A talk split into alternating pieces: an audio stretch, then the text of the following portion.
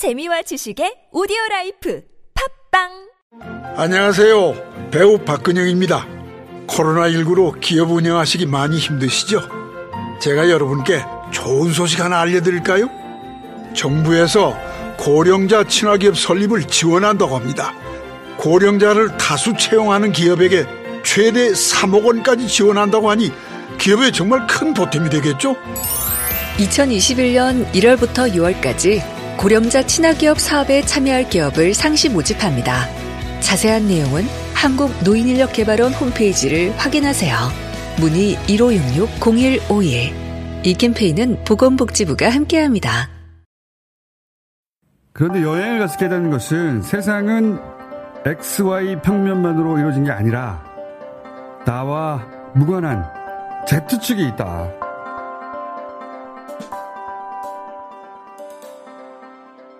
오디오 매거진 월말 김어준 1월 29일 팟빵 앱에서 공개됩니다.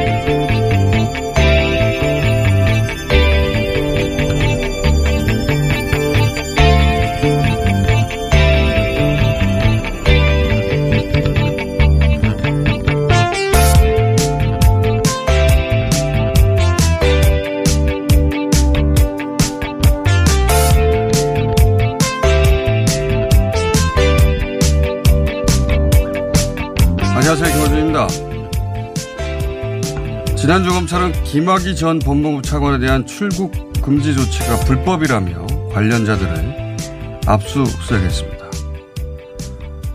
당시 김학의 전 차관 사건을 조사하던 과거사 진상조사단의 파견 검사가 김학의 전 차관이 피의자 신분이 아닌 상황에서 허위 사건 번호를 적어서 출국 금지를 시켰다. 한마디로 절차적으로 하자가 있었다는 건데요. 법무부는 이에 대해서 법무부 장관이 직권으로도 출국 금지가 가능한 사안이기에 출국 금지는 정당했다는 입장입니다. 그래요. 절차적 문제도 따져야 합니다. 그런데 왜 지금이죠? 김학의 전 차관 출국 금지 문제를 왜 2년이나 지난 지금 따지고 있는 겁니까, 검찰은? 검찰이 이 수사로 얻고자 하는 바, 말하고자 하는 바가 뭐죠? 그래서 김학의 전 차관 해외 도피를 알고도 그냥 뒀어야 하는 건가요?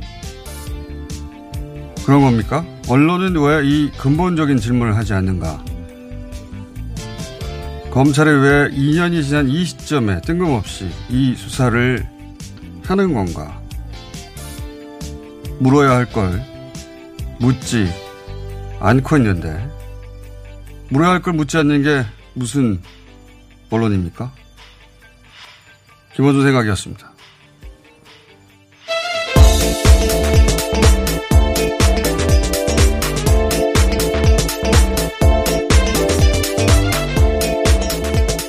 TBS의 비밀입니다. 좀 하다 말 줄 알았더니 2주째 계속 어, 이 기사가 계속 나오네요. 사건을 잠시 되돌아보면 월요일 아침부터 하기에 적합한 뉴스는 아닌데 계속 나오니까 김학의 전 차관이 박근혜 정부 출범 직후인 2013년입니다. 3월에 차관에 임명되는데 그런데 이제 검사 시절인 1월에 어, 경찰이 특수강간 혐의로 송치합니다. 근데 그걸 무혐의 하죠.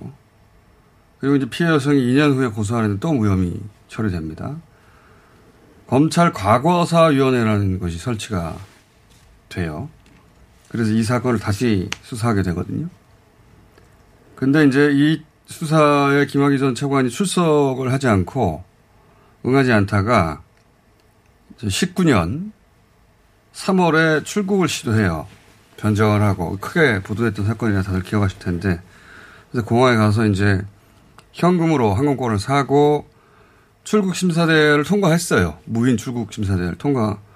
그래서 이제 한 시간 반 후면 어, 출국하게 되는 겁니다. 근데 출국 심사를 통과한 이후에 이제 법무부에 통보가 돼서 비행기 타기까지 1시간 20분인가밖에 남지 않았었던 시간에 이제 긴박하게 움직여서 결국 비행기 타기 직전에 출국 금지 떨어져서 출국을 막았던 사건입니다. 그때 당시 모두가 어, 신속하게 잘 움직였고 잘 막았다고 했던 사건이죠. 그때 상황도 지금과 마찬가지인데 그때는 뭐 다들 칭찬을 했어요. 지금 갑자기 그때 내부 서류에 적는 사건 번호가 어, 아직 정기 사건이 되지 않았기 때문에 없는 사건 번호를 적었다는 거예요. 검찰 내부의 뭐 행정적인 문제인 거죠. 여기에 대해서도 법무부는 어, 다른 이야기를 하고 있습니다. 이건 잠시 후에 다룰 텐데. 네, 그리고 그 검찰이 계속해서 법무부에 대해서 강제 수사를 하고 있는데 검찰이 법무부 고인사 사무실을 압수수색하면서 제시한 그 영장 피의자란에 실명이 아닌 설, 어, 그 실명 불상자로 기재했다고 한국일보가 단독 보도하기로 실명 했습니다. 불상자가 아니라 성명 불상자. 성명 불상자요? 네. 그렇죠. 이게 이제 이것도 어, 압수수색 하면서 성명 불상자로 적는 경우는 거의 없거든요. 이거는 어, 협박이죠. 무슨 협박이냐면 어디까지 수사할지 아직 정해지지 않았다 라고 하는 협박이라고 저는 보는데 그러니까 지금 현 그 법무부 차관 이용구 차관이 당시 법무부 실장이었거든요. 법무실장이었거든요. 뭐 이런 분들을 노리는 것이기도 하고 근데 이제 정확하게 특정하지 않은 거예요. 이것 저는 협박이라고 보는데 여하간 어 그때도 다 알고 있던 상황인데 왜 2년 있다가 지금 지금 이걸 하냐 이겁니다. 지금 그러면 그냥, 그냥 출국하는데 법무부가 그걸 알고도 그냥 뒀어야 된다는 얘기인가요? 예. 자, 이 사안은 저희가 잠시 후에 전문가들과 함께 어, 따져보겠습니다. 지금 그 의도를 물어야 하는 게 정상적인 언론이 할 일인데 그냥 검찰의 언론 플레이 그대로 보도만 하고 있어요. 예. 기관지죠 검찰에. 잠시 후에 다루기로 하고요. 자 주말 사이에 코로나 상황 어땠습니까? 네, 전 세계적으로 큰 추세 흐름의 변화는 없습니다. 일본 같은 경우는 주말에 4천 명 수준의 확진자가 나왔고요. 어, 지난주 우리나라 상황을 좀 어, 되짚어 보자면은 300에서 400명 정도의 확진자가 나왔다. 특히 토요일에는 국내 발생으로만 400명이 넘는 403명의 확진자가 나왔고, 그래서 주간 평균은 365명 정도 하루 확진자가 나왔다고 볼 수 있겠습니다. 그 전주에 비하면은 좀 줄기는 했습니다. 그리고 전주의 주간 평균보다는 많이 줄었죠. 네, 150명 정도 줄었다고 네. 볼수 있겠고요. 그 전주의 주간 평균에 비하자면 또 그만큼 줄었고. 네. 절반 정도로 줄었고요. 그 3주 전 주간 평균은 770명대였고 어, 지난주 주간 평균은 아, 지지난주죠. 500명대였고 네. 지난주는 360명대. 한 150명 정도 줄어드는 것 같습니다. 그렇습니다. 네. 그리고 확진율로 봤을 때도 지난주에는 1.18% 정도였는데 그, 지, 어, 그 전주에는 그리고 지난주에는 0.99%로 나타났습니다.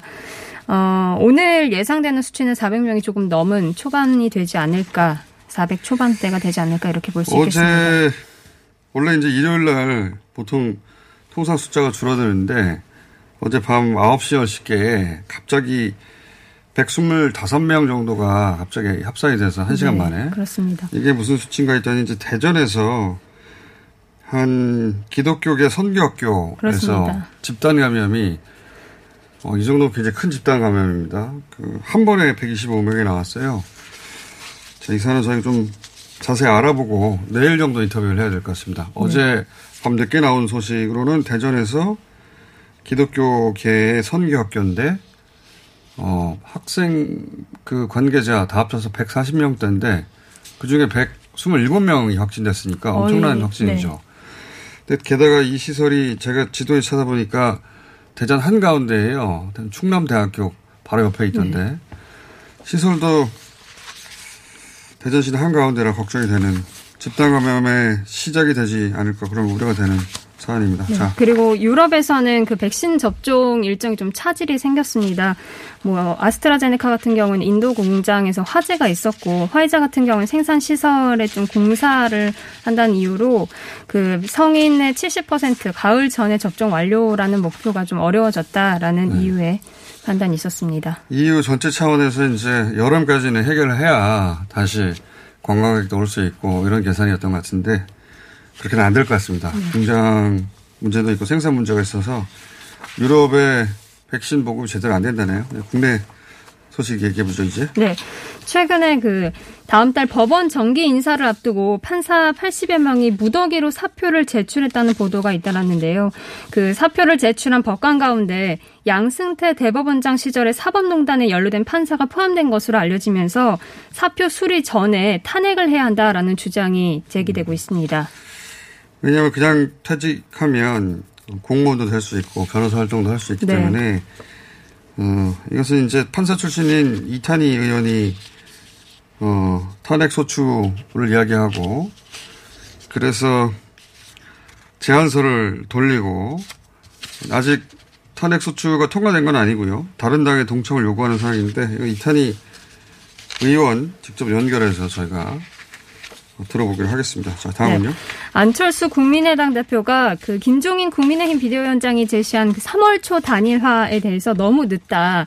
협의를 혐의를 협의를 지금 당장 해야 된다라고 주장했습니다.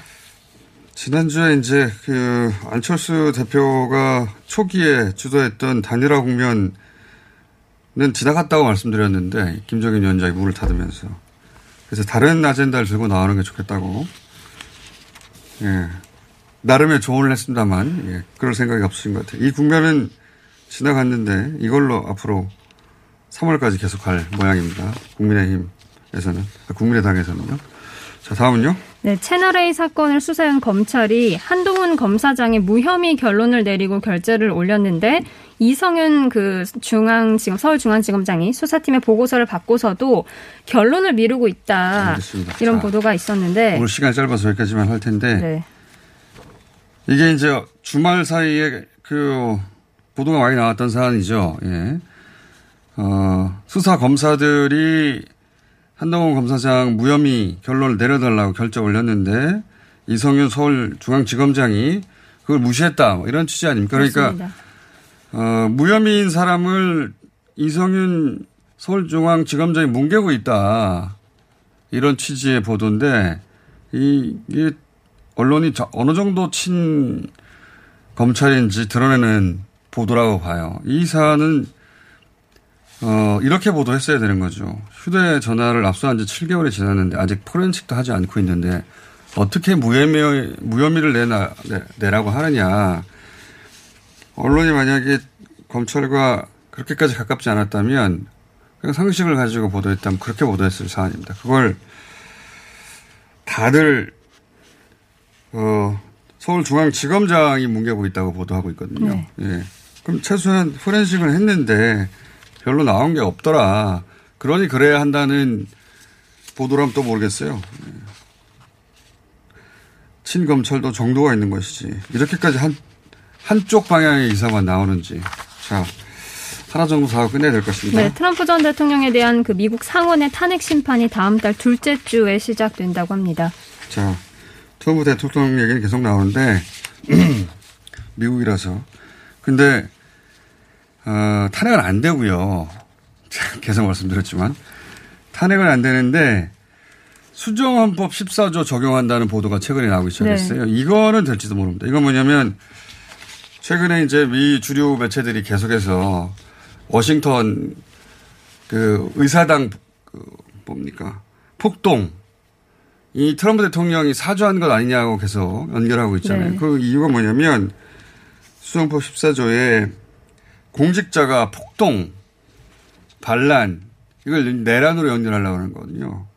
거기에 관여했으면 그러면 공직에 취임할 수 없다는 조항이 있어요. 그러니까 트럼프 대통령이 다음 선거에 다시 나오는 걸 막으려고 하는 것이고 왜 민주당이 여기에 계속 집착하고 있냐면 바이든 대통령은 다음 대통령이 못 나온다고 다들 알고 있어요. 나이도 고령이고 나이가 너무 많고 근데 2년 후에 그 미국 2년마다 선거가 있단 말이죠. 국회의원 선거가 우리로 치면 2년 후면 중간 선거는 보통 어, 현 대통령 소속당이 보통은 집니다. 대부분의 경우에. 그러면 공화당으로 넘어가잖아요. 공화당이 다수당이 될 수도 있어요. 그러니까 레임덕이 바로 올 수도 있어요. 2년. 그러니까 임기가 어, 시작하자마자 한 1년 지나면 선거 국면으로 다시 들어갈 수도 있어요. 민주당은 그걸 걱정하는 것이고 그때 트럼프 대통령이 나와서 다시 한번 휘저을까봐 그걸 막으려고 이걸 계속 물고 늘어지고 있는 겁니다. 사연은. 자, 여기까지 하겠습니다. TBS의 류밀이었습니다. 포기하면 안 된다는 생각이 진짜 끊임없이 들었어요. 맨날 씻으면서 제가 입 밖으로 육성으로 내뱉, 내뱉었거든요. 나는 강해져야 된다. 나는 강해져야 해. 여기서 약해지면 안 돼. 여기서 포기하면 안 되고 뭔가 스스로 잘 헤쳐나가야 돼. 라는 말을 되게 많이 했었어요. 만 18세가 되면 보육원을 나와 자립 정착금 500만 원으로 자립해야 합니다. 이렇게 보호가 종료되는 아이들은 한 해 약 2,500명.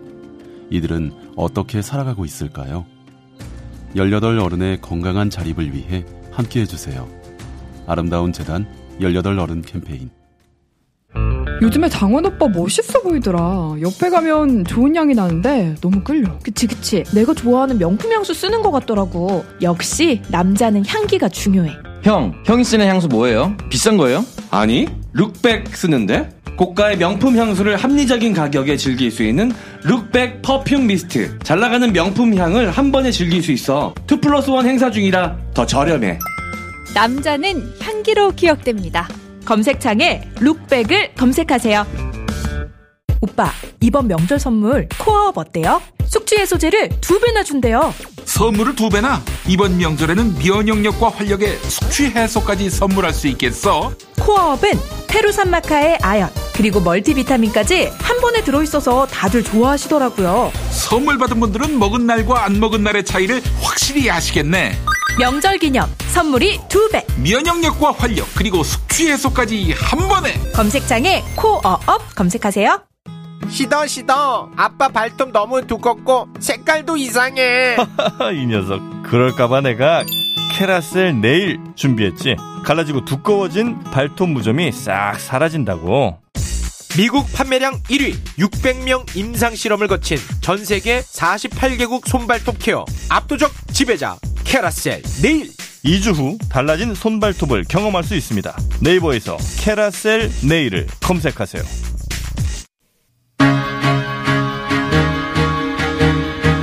발음은 세지만 뉴스는 세지 않는다. 김어준의 뉴스공장.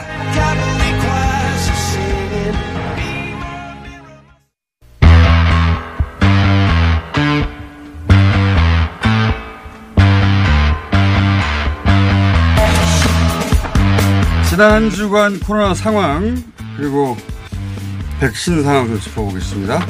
대한예방의학회 코로나19 대책위원장 김원환 교수님 나오셨습니다. 안녕하십니까. 안녕하세요. 매주 월요일 날 교수님부터 저희가 한 주간의 브리핑을 듣는데 그 한 주간 평균은 분명히 떨어지긴 했습니다. 그죠?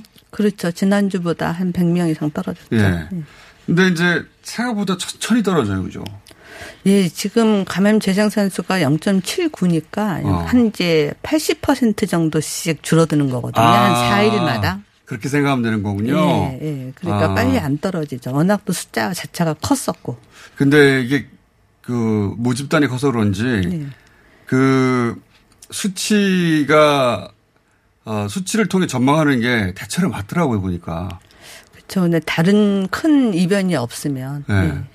큰 이변이 없으면 갑자기 큰 집단 발병이 난다든가 네. 그러지 않으면은 지금 한 추세는 8, 80% 수준으로 줄어가고 있다. 예, 0.79니까 0.8 정도로. 아 그렇게 예. 계산하면 되는군요. 예, 예.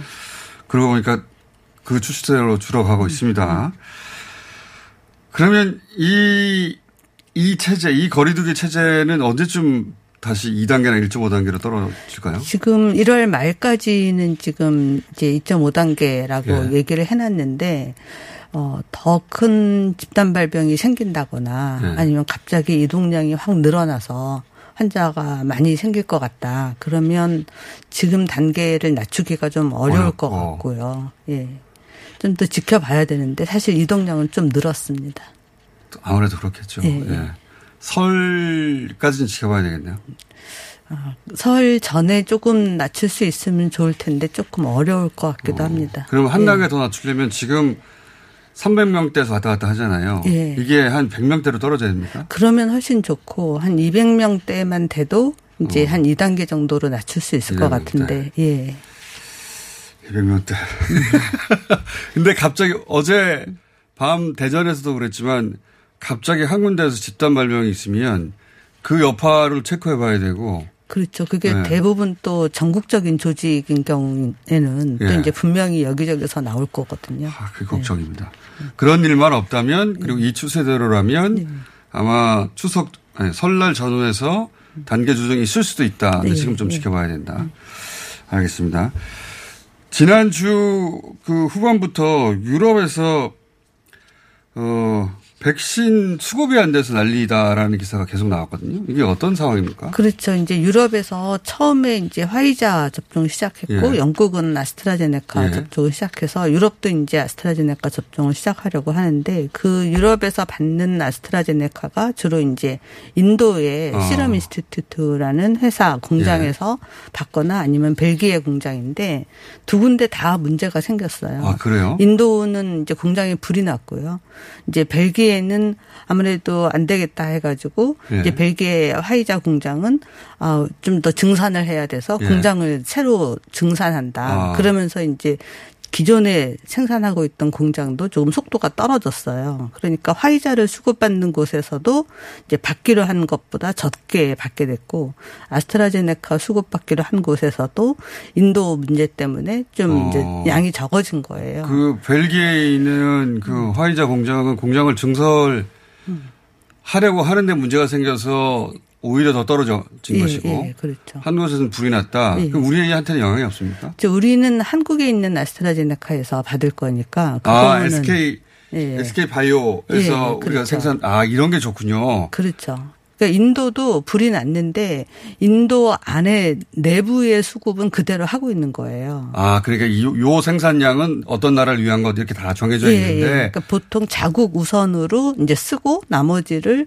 이제 수출하겠다. 그렇게. 예, 그렇게 계약을 맺었기 때문에 지금 유럽에 주는 거는 줄이고 인도는 지금 예방 접종을 시작했기 때문에 아 인도 쓰고 있는 불이. 났지만 인도 그 자국량은 그대로 수급을 예. 할수 있는데 유럽에 갖다 줄 분량 지금 뭐 다른 나라 챙길 여력이 없으니까. 그렇죠. 근데 우리는 SK 바이오사이언스에서 생산 계약을 했으니까 우리는 물량에 문제가 없다. 예, 그럴 거라고 봅니다. 다행이네요.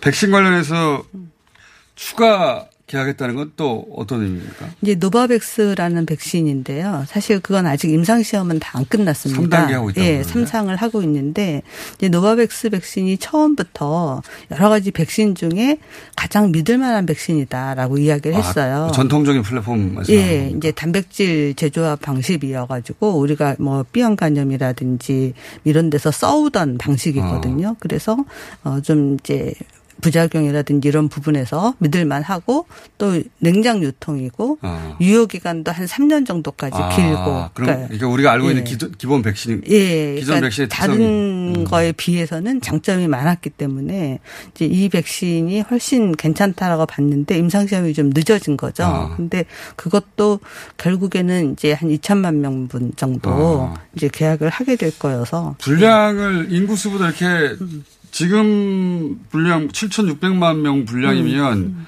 실제로는 그 집단 면역에 도달할 수 있는 도달할 수 있는 분량이 두 배 정도 되는 거 아닙니까? 왜 예. 이렇게 많이 하는 거죠? 어, 왜냐하면 이제 중간에 아직까지는 청소년에 대한 임상시험이 없기 때문에 성인만 대상으로 하는데 아마 이제 올해 안에 청소년에 대한 임상시험 결과가 아. 나올 거예요. 그러면 청소년도 접종을 해야 되고 또 이제 변이 바이러스나 이런 이야기도 많이 나오지만 백신 자체의 유효기간이 그러니까 예방접종을 했을 때 그 효과가 얼마나 갈지 아직 잘 아. 모르거든요. 그래서 혹시라도 이 기간이 1년도 안 된다라고 하면 아. 이제 연말에 또 바로 다시 예방접종을 해야 되는 수도 있거든요. 아, 아, 그럼 예. 미리미리 확보해 놓는 예. 차원이군요. 아, 그래서 그런 불확실성이 있으니 그럴 경우가 생기더라도 대비할 수 있도록 예. 미리 물량을 두 배 정도 확보해 두는 것이다. 예. 알겠습니다. 근데 한 가지 더 여쭤보겠습니다. 백신 관련해서 우리가 2월 말, 2월 말 얘기했는데 2월 말이 아니라 2월 초 혹은 중순에서도 시작할 수 있다는 보도가 있던데.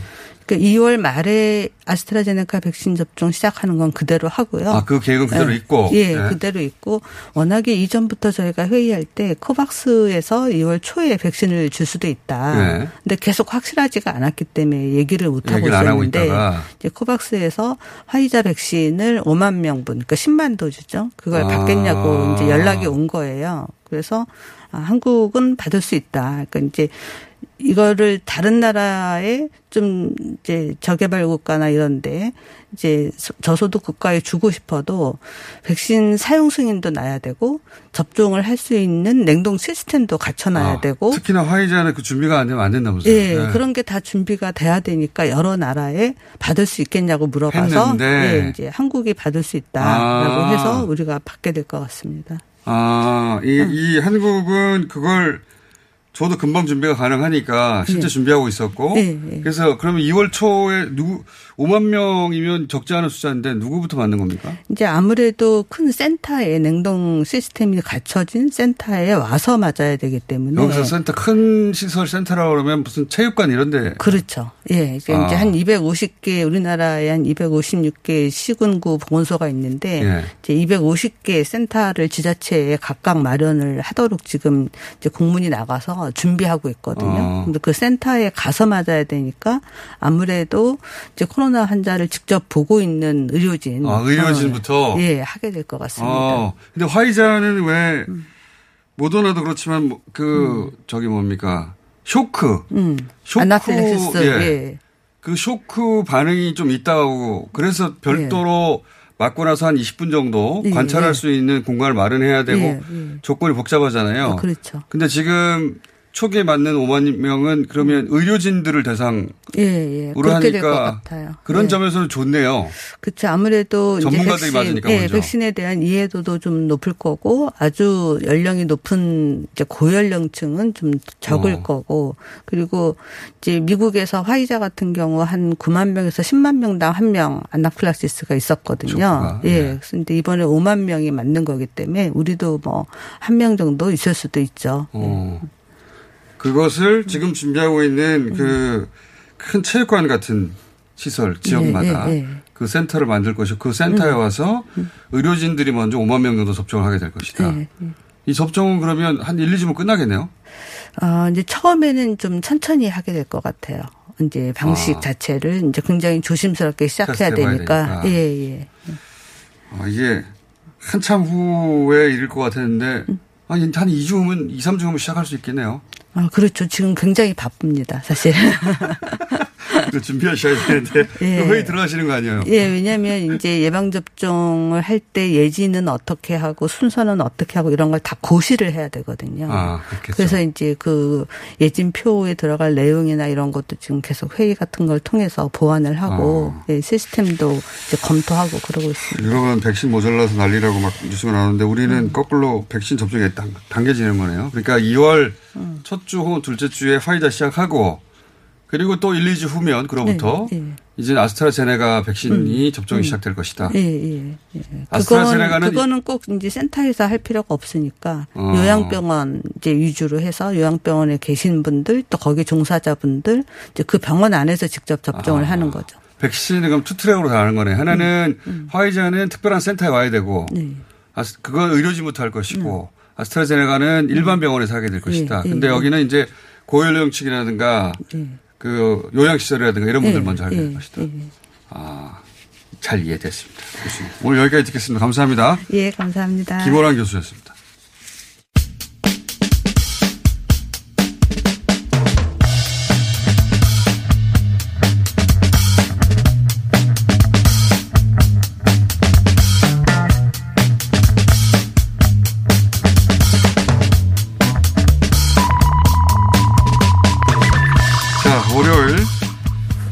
경제 짚어보는 시간입니다. 뉴스공장 경제가정교수 최범 교수님 나오셨습니다. 네, 안녕하십니까. 안녕하세요. 예. 오늘은 또 뭘 들고 오셨나 봤더니 CLI를 들고 오셨어요. 예. CLI가 뭡니까? 이게 이제 경기 선행 지수라고요. 예. 예, 그 영어로 표현한 거니까 좀 이제 사람들이 그럴듯해 보이는. 예, 그런데 경기 경기에 대한 여러 가지 지표들이 많이 있잖아요. 예. 지표들이 있는데 선행이라는 말이 그러니까 앞으로 어떻게 될 건지. 경기보다 좀 앞에 가는. 어. 뭘로 구성된 뭘 조사해가지고 나오는 겁니까 이게 CLI? 이게 이제 그러니까 그 한 일곱 개 정도 이제 그러니까 그 경제 지표들을 가지고 하는데요. 기업의 재고가 얼마나 남아 있느냐 뭐 예. 재고. 이런 거. 그러니까 재고가 만약에 줄어들게 되면 이제 잘 이제 나간다는 거 아니겠습니까? 물건이 계속 나간다는 얘기죠. 예. 네. 그다음에 이제 뭐 경제 심리 지수. 예? 어, 이건 심리적인 예, 예, 소프트한 심리적인. 거니까요. 그다음에 이제 건설 수주액. 아. 예. 어. 이런 것도 이제 들어오게 되면 이제 그걸 이제 짓고 하는데 시간이 좀 걸리잖아요. 네. 그러니까 이제 미리 앞으로. 선반영되는 어, 거죠. 앞으로. 어. 그렇죠. 그 다음에 이제 뭐 수출 물가하고 수입 물가하고 이 비율 같은 경우 예. 우리나라 상품이 만약에 인기가 좋으면은 많이 수출될. 수출 수출 가격이 좀 올라갈 게 아니겠습니까? 그렇죠. 우리 지난해 저기 저 9월 달부터 수출 단가가 많이 올라갔다고 얘기했었잖아요. 네. 우리나라가 물건 제값 받고 파는 이런 것들이요. 이런 것들이고 하고. 그다음에 이제 뭐 코스피 같은 건 주가 같은 경우는 주식은 주가는 대개 이제 선반영된다 그러니까는 앞서서 음. 그러니까요. 아, 그렇죠? 하여튼 복잡죠. 그리고 또 뭐 있습니까? 그리고 이제 뭐 장기 금리하고 단기 금리 아, 차이. 금리 차이. 예. 예를 들어서, 예를 들어서 경기가 좋아진다고 하면은 자금 수요가 늘어날 테니까는 장기 금리 올라갈 거란 말이에요. 아. 예, 이런. 그런 소위 이제 향후 경제 상황이 어떨지를 나타내는 지표, 지수 여러 가지를 합쳐 가지고 선행 경, 어, 경기 선행지수 CLI라는 걸 발표하는데 그런데요. 이제 OECD에서 이걸 네. 이제 통계를 다 집계를 해가지고 발표를 해요. 아, 이게 매번 매, 어, 달 그렇죠. 매달? 매달, 매달 합니다. 아. 매달 하는데 32개 국가를 이제 해가지고 OECD. 24일 날이니까 뭐 어- 어저께 발표가 됐어요. 그쪽 날짜로요. OECD, OECD에서. 예. 그런데 아니 이제, 이제 특이한 거는 뭐냐면은 지난 1년 동안에 이제 굉장히 코로나라는 굉장히 어려운 상황이었잖아요. 그렇죠. 1년 동안에 이 경기 선행 지수가 한 번도 떨어진 적이 없는 유일한 나라 한국. 아, 그래요? 아, 이게 왜 보도가 안 됐지? 언론에서 그게 보도가 안 되죠. 보도가 안 됐지? 예? 아, 그래요?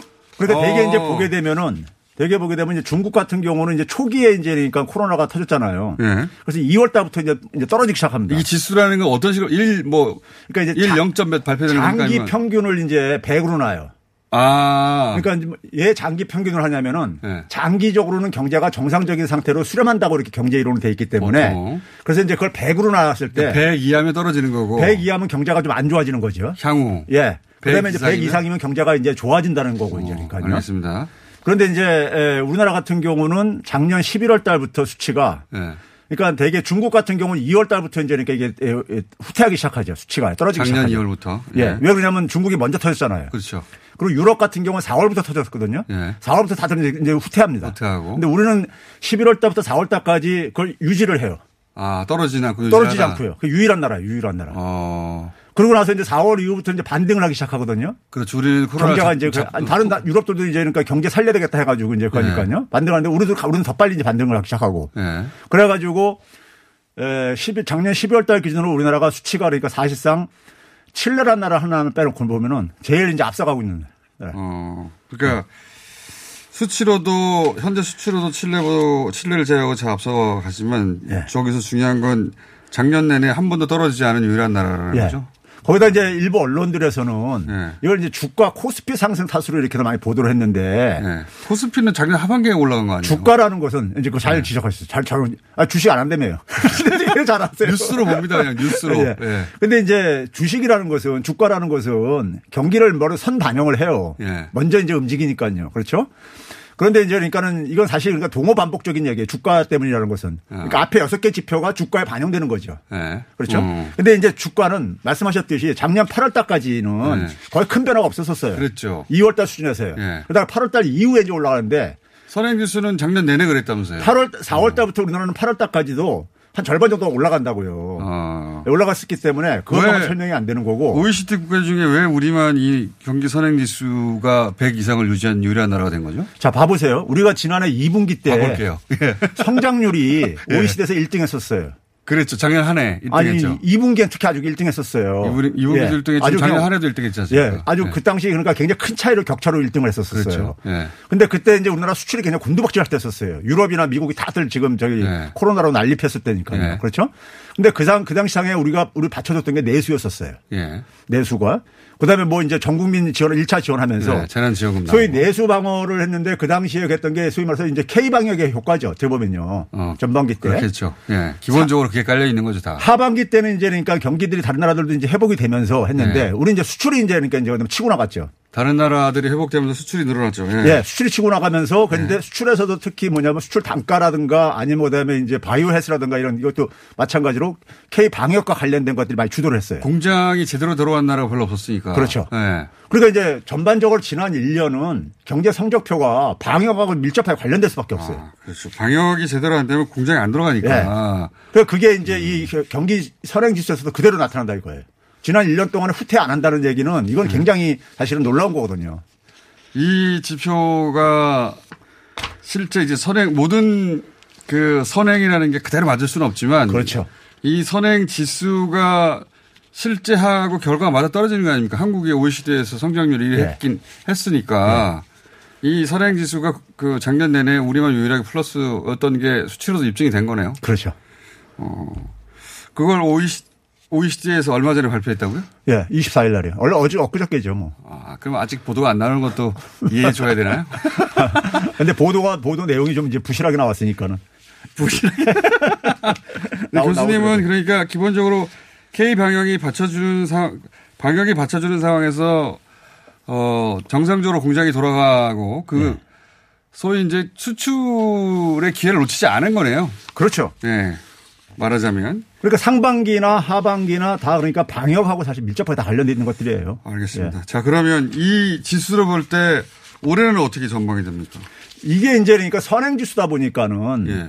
이게 6개월에서 한 9개월 앞서서 이제 그러니까 경제를 미리 이게 선 반영해 주는 거예요. 6개월 내지 9개월 이후에 경기를 읽어주는 아, 거예요. 보통 6개월 정도 텀이 생겨요. 예. 예. 물론 이게 이제 정확히 맞지는 않습니다. 맞지는 않- 보자면. 근데 이제 문제는 뭐냐면 우리가 예상하지 못한 변수가 터질 수가 있잖아요. 물론이죠. 그러니까 그런 게 생기게 되면 이거는 이제 변수가 갑자기 뚝 떨어질 수도 있고 그렇죠. 올- 올라가다가 할 수 있는데 그런 변수만 없다면은 변수만 없다면 변수만 없다면 그러니까는 6개월 후니까는 지금부터 6개월 후라면 그러니까 올해 상반기 정도는 상반기 상반기 정도는 지난해 지표들이 되게 이제 반영이 된다 이거지요. 네. 그러니까요. 예? 최근에 지난해 연말 지표들이요. 그럼 상반기 정도까지는 그래도 경제가 그러니까 호조를 갈 수밖에 없다는 거죠.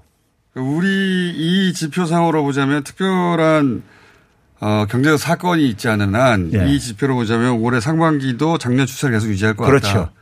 아니 이제 우리가 이제 가는 것은 이제 우리 내부에 어쨌든 간에 이제 양극하는 코로나로 인해서 이제 이게 이게 사실은 평균적인 국가 전체 평균적인 이거 그렇죠. 상태를 얘기하는 어려운 거예요. 사람이 덜 어려워지는 건 아니니까. 음. 그렇죠. 내부에 이제 그러니까 이게 이제 편차는 심하잖아요. 그런 이제 양극화는 이제 우리가 더 이제 그러니까 개선해야 될 부분들이고 이건 별도의 문제인 거죠. 그건 그것대로 또 따로 한번 예. 다뤄보겠습니다. 오늘 여기까지 듣겠습니다. 감사합니다. 네, 감사합니다. 최백은 교수였습니다.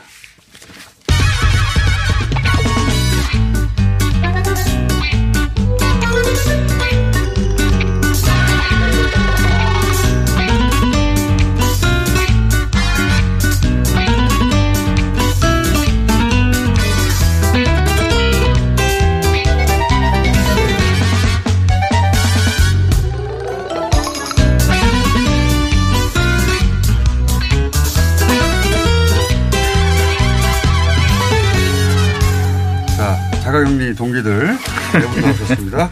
서규 변호사님 나오셨고요. 예, 안녕하세요. 양지열 변호사님 네, 나오셨고요. 안녕하세요. 신장식 변호사님 네, 나오셨고요. 안녕하세요. 장용진 부장 나오셨습니다. 네, 안녕하십니까. 오랜만에 스튜디오 직접 나오셨네요. 예. 지난주에도 나왔는데요. 그랬나요? 기억이 안 나네. 존재감의 정도라는 거죠. 네. 차마 제가 하지 못한 얘기를 또 양지열 변호사님. 자. 참 얄미워.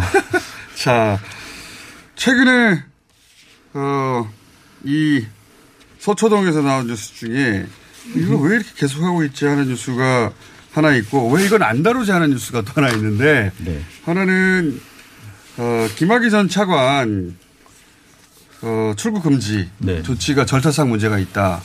절차상 문제가 있다고 문제 제기하거나 그거 얘기할 수는 있는데 이게 엄청난 사건처럼 보도가 크게 되고 있어요. 이거 왜 이러는가. 사건의 내용은 뭔가 이거 하나 하고 그리고 KBS가 이제 단독 보도한 사안인데 이건 어, KBS 단독 보도에 따라 어, 단독 보도 이후 굉장히 쏟아져야 될 기사인 것 같은데 KBS 단독 보도로 거의 끝나가는 사건 어, 중에 그러니까 하나가. 기사가 없어요? 검색해봐도? 네, 이게 네. 정반대 같아요.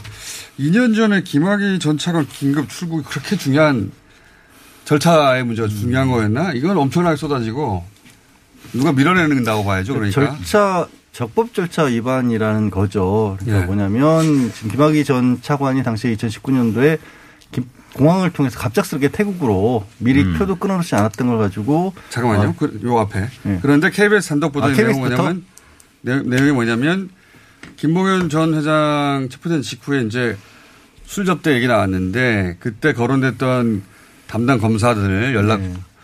그리고 그 접견했던 이주영 변호사 이런 분들끼리 통화하고 어, 수사대행이 됐죠. 근데 통화하고 그러다가 그 담당 검사들이 휴대폰을 다 버렸다. 기적의 기적의 우연으로 동시에 잃어버린 사, 사안이 사건이 있었는데 네.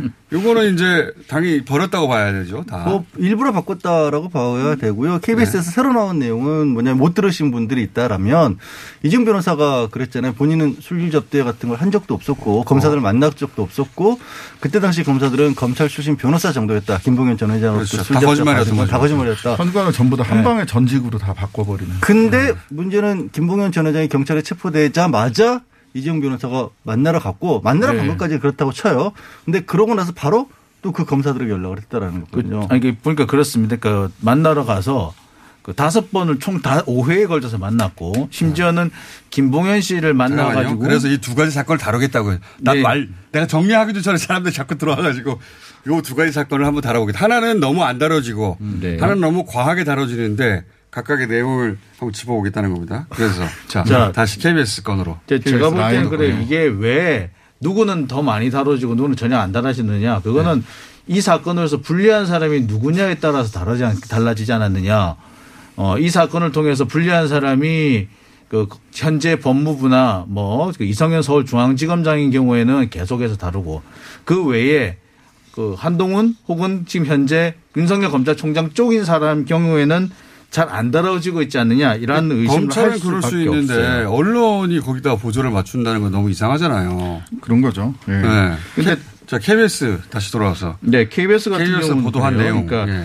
김봉현 씨가 체포되고 난 다음에 이 접견을 했다고 하는 그 정관 변호사 이모 씨 이분 이주영. 같은 경우에 이주영 씨, 예, 이분 같은 경우에 라임 담당 검사와 모- 모두 총 다섯 회에 5회에 걸쳐서 연락을 했고 그 중에 한 번은 김봉현 씨와 전화 통화를 하고 접견을 한 뒤 10분 뒤에 예, 감- 담당 검사와 통화를 한 것으로 이렇게 돼 있습니다.